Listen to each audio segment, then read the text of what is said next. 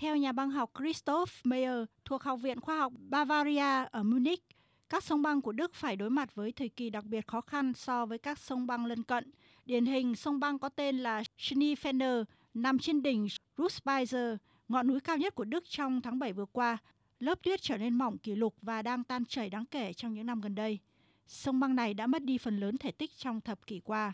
Năm nay, nhiệt độ cao và lượng mưa thấp đã khiến các sông băng khó tồn tại vì lượng tuyết mỏng có thể đẩy nhanh quá trình tan chảy của băng.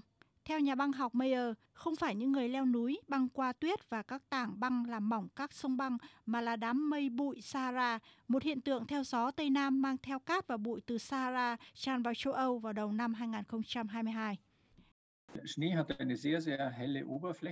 Tuyết có bề mặt rất nhẹ.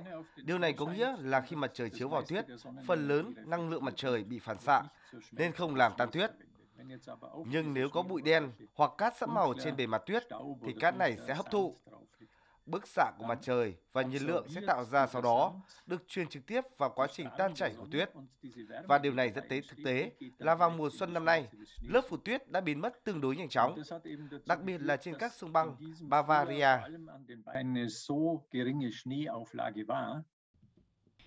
Theo các nhà khoa học, giảm lượng khí thải gây hiệu ứng nhà kính là cách dễ nhất để làm chậm quá trình tan chảy của các sông băng trên núi cao.